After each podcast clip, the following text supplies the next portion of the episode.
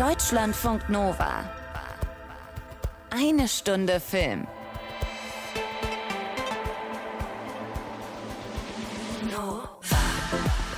Heute nicht mit Tom Westerholt, heute und in den nächsten vier, beziehungsweise vermutlich eher fünf Wochen. Da müsst ihr leider mit mir vorlieb nehmen. Mit mir. Eine Stunde Film, Kamerakind, Sidekick und Mädchen für alles.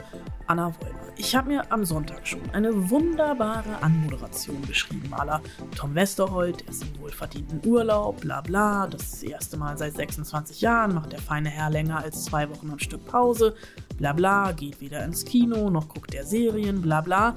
Da schickt er mir doch allen Ernstes gestern ein Foto von einem Test mit zwei Strichen. Erster Urlaubstag, positiv, perfektes Timing, nicht. Es geht ihm, das soll ich euch ausrichten, den Umständen entsprechend gut. Er hat leichte Erkältungssymptome, liegt zu Hause auf dem Sofa und fängt nächste Woche dann mit dem Urlaub an. Also hofft er, hoffe ich. Hat für mich die Konsequenz, dass es fünf einsame Wochen werden. Für euch hoffentlich und zum Glück nicht, denn wir haben ja immerhin noch uns und ich bin auch nicht ganz allein in dieser Ausgabe von Eine Stunde Film. Ich habe mir ein paar Leute eingeladen. Diese Truppe wird den gefährlichsten Zauberer seit langem zur Strecke bringen. Ein Magizoologe, seine unverzichtbare Assistentin. Ein Zauberer aus einer sehr alten Familie, ein Professor und ein Muggel. Ich würde einfach sagen, Oliver Masucci, Eddie Redmayne, Jude Law, Mats Mikkelsen und ein paar fantastische Tierwesen, denn genau darum soll es heute gehen. Fantastische Tierwesen 3, Dumbledores Geheimnis kommt nämlich am Donnerstag raus und deswegen gibt's jetzt erstmal ein bisschen Gänsehaut Zumindest für die, die wollen.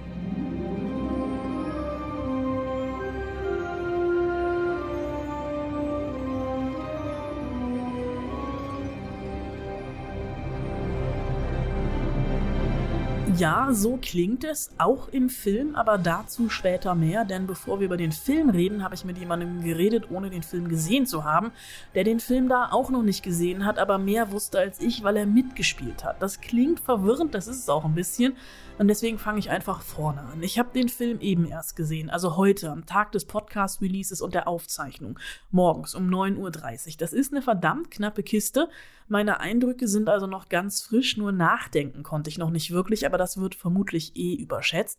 Vorher allerdings, vor vier Wochen um genau zu sein, Anfang März, da habe ich mit Oliver Masucci gesprochen, der in Fantastische Tierwesen 3 mitspielt, nicht als Stunt-Double von Mats Mikkelsen wohlgemerkt, das könnte man auch denken, sondern als Anton Vogel. Entschuldigung, Herr Vogel, verzeihen Sie, hätten Sie wohl kurz ein Ohr für mich?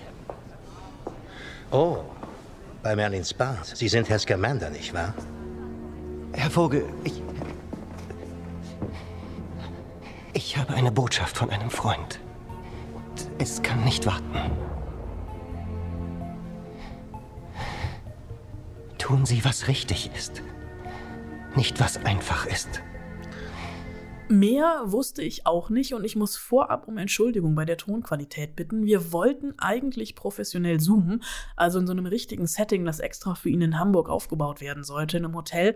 Aber am Morgen unseres Interviews, ungefähr eine halbe Stunde vorher, da war sein Corona-Test. Ihr ahnt es positiv. Er ist mit Symptomen ganz wacker zu Hause geblieben und hat diesen Interviewtag trotzdem durchgezogen. Respekt auf jeden Fall dafür. Ich habe natürlich ein bisschen Corona-Smalltalk gemacht mit ihm. Er hat es zum zweiten Mal. Es ging ihm aber einigermaßen und dann natürlich nach den Höflichkeitsfloskeln von mir die absolut investigative Frage, wie er überhaupt an die Rolle gekommen ist. Ja. Ich habe ähm, von denen eine Anfrage bekommen, weil äh, die mehrere Deutsche brauchten. Unter anderem einen, der ähm, äh, meine Rolle heißt Anton Vogel und ist der äh, the Head of the International Wizard Confederation. Das heißt, ich bin Chef vom Ganzen.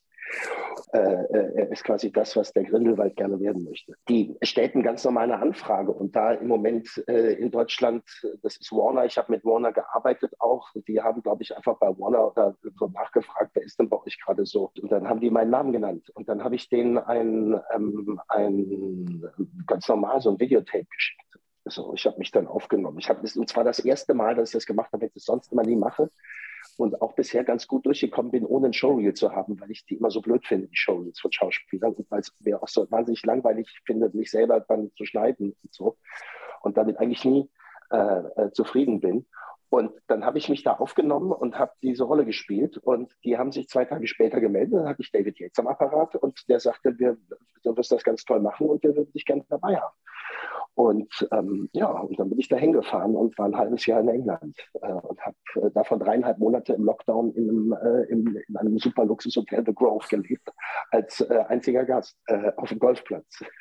also immerhin, also weil das war, äh, ich habe auch ein halbes Jahr damals nicht gedreht gehabt, weil einfach nichts ging. Ne? Es war alles, wurde alles abgesagt und dann unter starken Corona-Auflagen ähm, stand ich dann mit all den Stars am Set, wie äh, Mats Mikkelsen und ähm, Ezra Miller und ähm, Jude Law und so. Und das war toll. Das heißt aber, halbes Jahr, die Rolle ist dann auch relativ groß. Also es ist nicht nur einfach einmal so durchs Bild laufen? Ja, einmal durchs Bild laufen ist es nicht. Ich, man weiß immer am Ende nicht, was bei so einer Major-Produktion ähm, äh, ob man am Ende überhaupt drin ist. Ne? Also weil die auch ganze Stränge mal wieder rausnehmen und so und äh, sich ja leisten können, ganz schön viel zu drehen. Ähm, aber äh, sie ist präsent, die Rolle. Also ich, ähm, äh, ich war mir vorher auch nicht sicher. Es ist jetzt nicht die Hauptrolle, äh, überhaupt nicht. Aber sie ist, sie ist wichtig und präsent. Und, ähm, äh, und das ist schon mal schön. So, das ist, ich so, bin sogar noch hingefahren zum Nachdrehen und habe noch zwei äh, Szenen nachgedreht. Weil ich denen gesagt hatte, da fehlt dramaturgisch, fehlen da zwei, äh, zwei, zwei Szenen von mir. Dann haben die gesagt, David, jetzt ist das äh, eine gute Anmerkung von dir. Ja, du, aber das, äh, wir wissen, wie das läuft hier, weißt du, wir machen das schon. Äh, das ist nicht der erste Film. Und irgendwann später riefen sie dann an und sagten, ja, sagte der Produzent, äh, ja, stimmt, du hast recht, da muss man noch, du musst doch mal kommen. So, und äh, ja, das war mein erster Privatjet dann, mit dem ich dann auch so wegen den ganzen Corona-Auflagen dann da reingeholt wurde, am gleichen Tag rein und wieder raus. Und hatten sie das alles nochmal aufgebaut. Also, die, weißt du, was so irre ist an diesem Film, ist dieser, dieser Detailwahnsinn. Weil wirklich, ich habe eine Szene habe ich einen Monat lang gedreht. Eine Szene? Ein, einen Monat lang drehst du eine Szene. Und da waren so Marmorkacheln auf dem Boden, eine wunderbare, riesengroße Halle, das bis zum Tafelsilber mit dem Emblem drauf ist das alles in einem Detailreichtum. In, die Ausstattung, ich habe sowas noch nie gesehen, das ist so wunderbar. Und man fühlt sich dann wirklich, also man ist dann wirklich Teil des Ganzen. So. Und da habe ich einen Monat lang nach, nach den Bodenplatten gesucht, dass ich irgendein Muster wiedererkennen kann. Ähm, was sich irgendwie wiederholt, weil das ja keine wirklicher Marmor ist, sondern Folie, die gedruckt wurde oder so. Aber ich habe kein Muster erkennen können. Das heißt, jede einzelne Kachel war unique. Das, da, da schweben dann Kronleuchter, die fünf Meter, sechs Meter hoch sind, mit unendlich vielen Leuchten irgendwie oben im Raum. Und ähm, da sind extra Bilder gemalt worden, die acht mal acht Meter groß sind und äh, sowieso Jesus-Bilder anmuten und das aber mit Zauberern ist, die sich da, also wie, so, so, so Malerei, die man eigentlich kennt, ja, aber alles mit Zauberstellen anstatt mit Schwertern. Und ähm, das ist schon, also das war irre. Und der Mats Mikkelsen hat mal zu mir gesagt, guck mal, ein Set kostet hier so viel wie bei uns in ganz Film. Ich war selber mal ähm, in dieser Harry Potter-Welt bei London, diese, wo sie ja die, die Kulissen ja. jetzt noch irgendwie in drei Hallen haben. Genau, und, da haben wir gedreht und bin da irgendwie nur durchgegangen durch diese Ausstellung und dachte schon so, ich war auch schon an einem einen oder anderen Filmset und kam irgendwie, äh, obwohl ich natürlich diesen Blick hinter die Kulissen kenne, kam ich aus dem Staunen nicht mehr raus. Nun war ich da als Touristin, aber wie war das für dich als Schauspieler da zu stehen und auf der einen Seite zu wissen, eigentlich bin ich gerade ein kleiner Junge, der irgendwie hier mit offenem Mund steht und auf der anderen Seite muss ich gleich performen, weil die haben mich gecastet und ich bin Teil davon. Also das ist mein Beruf, darauf freue ich mich. Ne? Also ich habe immer schon gut unter Druck funktioniert auch auf 20 Jahren Bühne. Äh, einfach Premieren, ich bin ein absoluter Premierenspieler, der dann, ähm, äh, ich brauche diese Aufregung, das macht mir dann total Spaß. Und gerade wenn du mit den ganzen Stars da stehst, willst du das natürlich willst zeigen, das kann ich auch. So, also das, äh, das ist perform performativ und herausfordernd. Das ähm, äh, liebe ich dann auch zu tun. Das traue ich mir auch zu, weil das der gleiche Beruf ist, den ich hier auch mache. Das ist ja nicht anders. Ich spiele ja genauso, äh, ich nehme das ja alles sehr ernst, was ich tue und mache das da genauso, wie ich es hier mache. Also da habe ich keine Angst vor. Aber ich meine, als kleiner Junge kommst du eben aus dem Staunen nicht mehr raus. Meine Kinder waren auch in dieser Welt und haben, haben sich das angeguckt und gingen nachher mit, mit Videos ähm, von sich da raus auf dem USB-Stick, wo sie Quidditch gespielt haben und mit, mit, mit, dem Besen durch die Gegend geflogen sind und den goldenen Schnatz gesucht haben. Und zusätzlich ist, wenn du aus dem Set getreten bist, um äh, zum Mittagessen oder zum Trailer zu kommen, ja, äh, bist du mal eben an, an Patterson und Batman vorbeigefahren, die gerade auch treten, wo draußen noch, der, also da war dann noch ganz Gotham City aufgebaut. Und dazwischen bewegt man sich dann.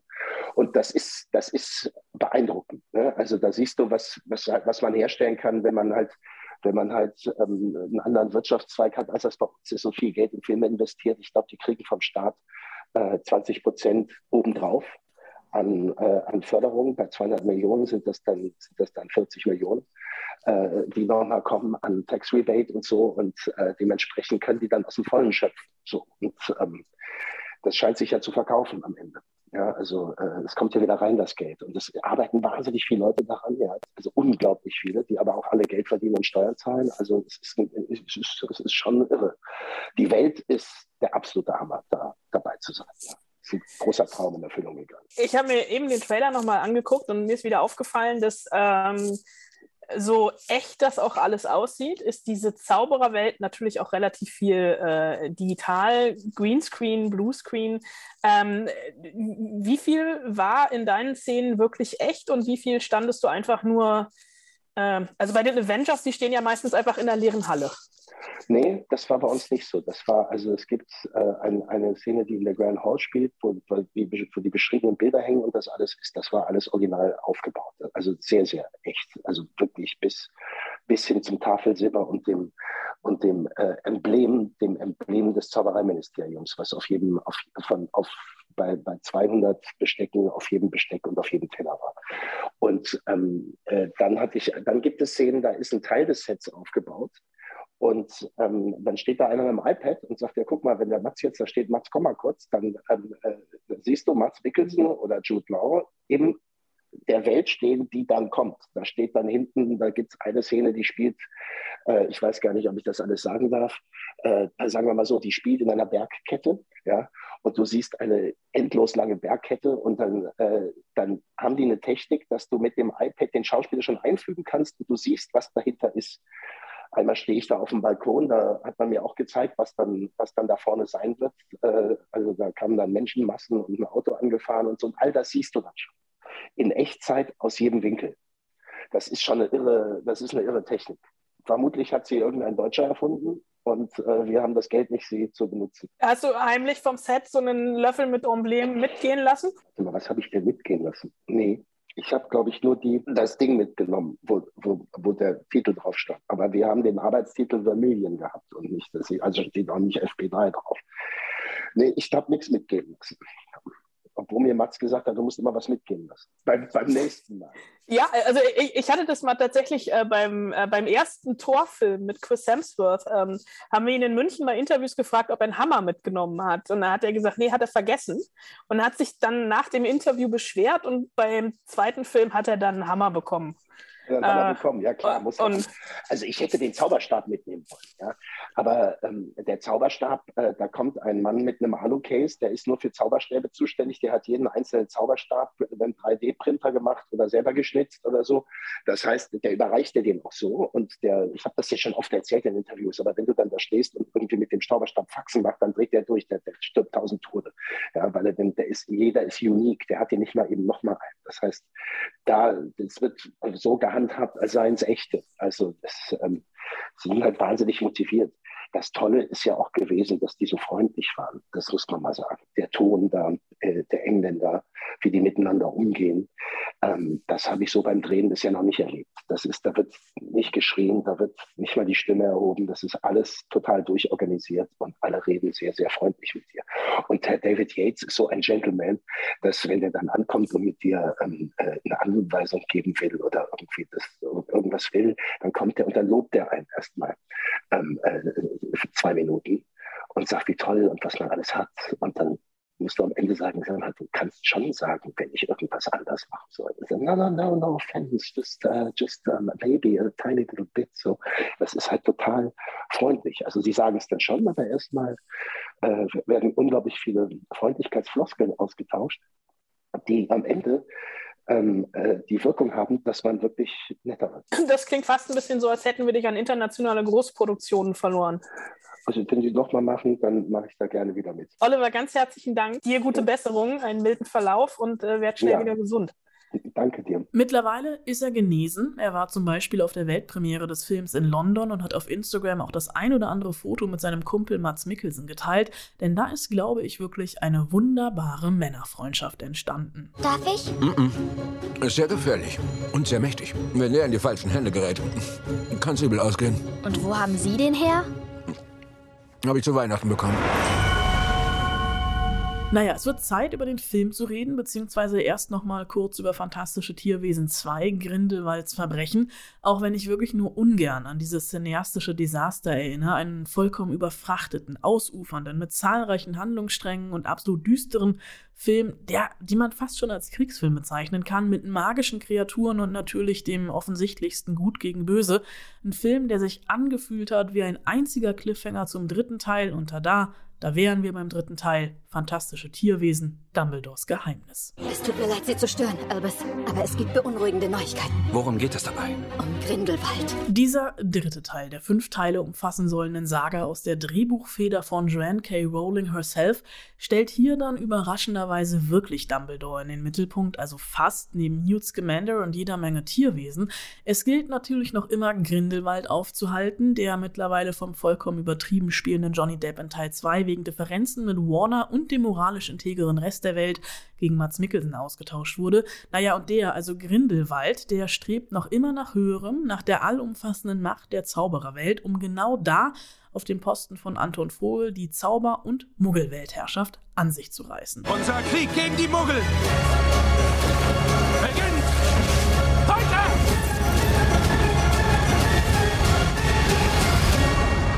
Dumbledore, der ja mit Grindelwald auf ganz spezielle Art und Weise verbunden ist, und in diesem Fall kann man diese Verbindung wirklich hier wortwörtlich nehmen, der trommelt sowas wie die Avengers der Zaubererwelt zusammen oder sowas in der Art. Also eine Handvoll Außenseiter, die versuchen sollen, Grindelwald aufzuhalten.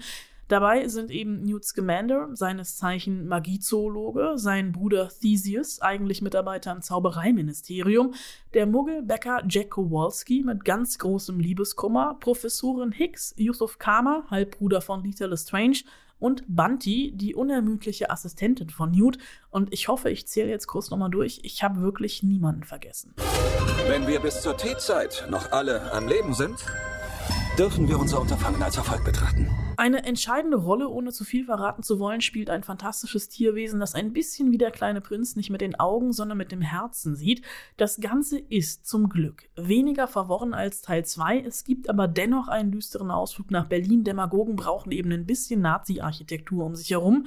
Es gibt Zaubererkämpfe, es gibt ein paar Gags, einen gereiften Newt, einen gereiften mit sich hadernden Dumbledore und eine kleine Stiefvisite nach Hogwarts. Da ist mein Harry Potter Herz wirklich kurz gehüpft. Also kleines, spoilerfreies Fazit. Besser als Teil 2, aber das macht es noch immer nicht zu einem sehr guten Film. Selbst wenn wir Fehler begehen. Akio! So können wir doch versuchen, sie wieder gut zu machen. Kommen wir zum letzten Teil. Nicht vom Film, sondern von dieser Ausgabe Eine Stunde Film, denn ich habe nicht nur mit Oliver Masucci gesprochen, den Film geguckt, sondern, ich habe es schon erwähnt, auch digital einer Pressekonferenz mit dem Cast beigewohnt. Unter anderem natürlich Eddie Redmayne in rot-weißer Bomberjacke, Jude Law mit grau durchzogenem Vollbart, der hier auch wirklich immer noch auf Dumbledores Spuren wandelte, und Mats Mikkelsen mit fies zurückgegelten Haaren, ähm, ich glaube, das muss man als Bösewicht einfach. Und da war wirklich einigermaßen ausgelassen gute Stimmung, denn endlich konnten sie über den Film reden.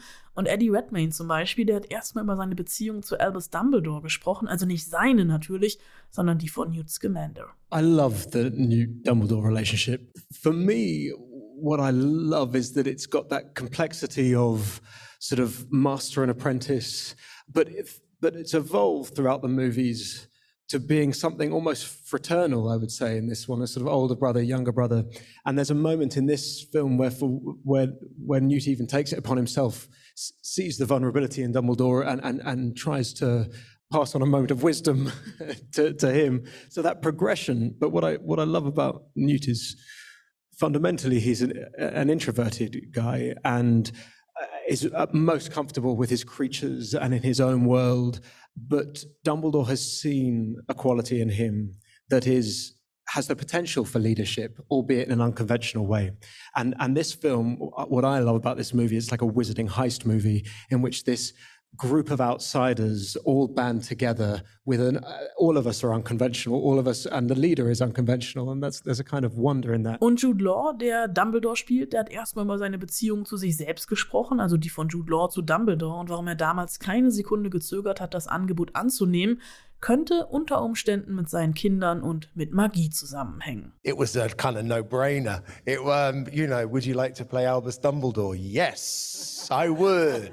I felt like I'd been in preparation subconsciously from the minute I started reading the books to my children. And gosh, where where it, there's just so much in the character to mine and to investigate as an actor and that's before you even get into this extraordinary world of magic. That's just him as a as a human. But the magic's really fun too. I remember Eddie telling me that uh, uh, on the second film, the first film for me, where he talked about, you know, if there's a situation or a problem with a scene, or you know, you, you remember you've got magic at your disposal.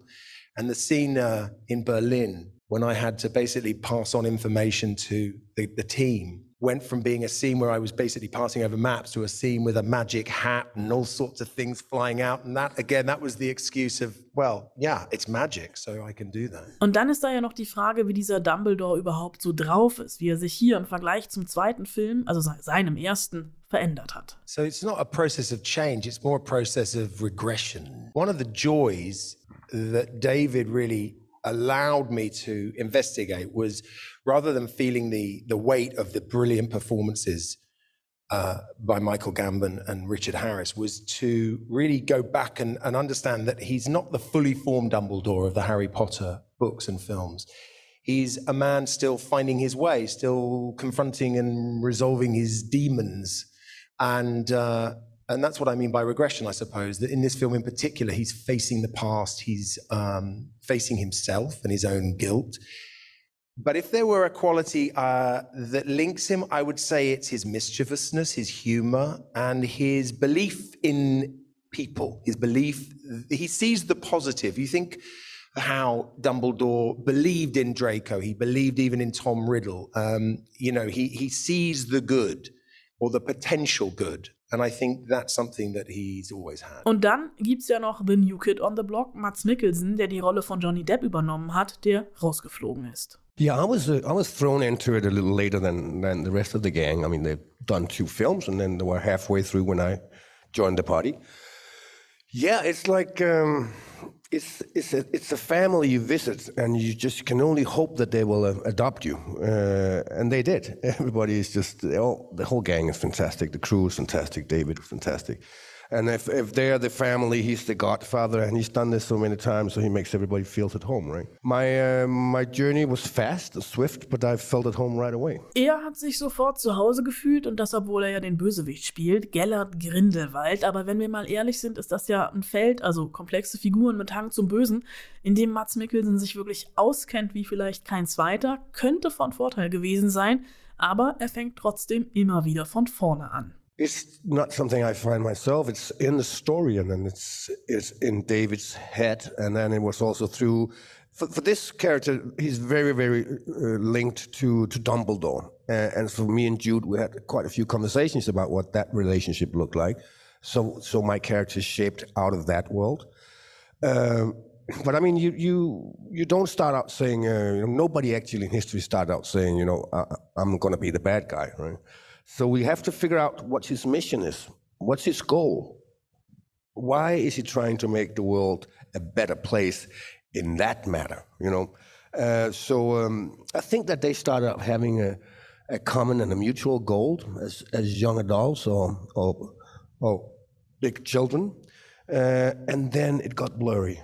The ways of, of getting to that goal were different than they imagined. So kann man es auch formulieren. Fantastische Tierwesen 3, Dumbledores Geheimnis, ist ab Donnerstag im Kino mit Oliver Masucci, Eddie Redmayne, Jude Law, Mats Mikkelsen und vielen anderen. Besser als Teil 2, aber es ist für 4 und 5 noch immer Luft nach oben. Korrekt. Drei Punkte für Hufflepuff. Ihr merkt, auch wenn Tom im wohlverdienten Corona-Urlaub ist, war ich in dieser Ausgabe von Eine Stunde Film in Illustra Runde. Nächste Woche gibt's uns bzw. mich wieder. Dann mit neuen Gästen von nicht minderer Qualität. Anke Engelke und Chris Pine schauen vorbei, leider nicht zusammen. Ja, und wie würde Tom Westerholt jetzt sagen? Bis dahin, macht bitte keinen Blödsinn, passt auf euch auf, bleibt gesund, guckt nichts, was wir nicht auch gucken würden. Und dann sage ich, Hauptsache, es flimmert. Deutschlandfunk Nova. Eine Stunde Film. Jeden Dienstag neu. Auf deutschlandfunknova.de und überall, wo es Podcasts gibt. Deine Podcasts.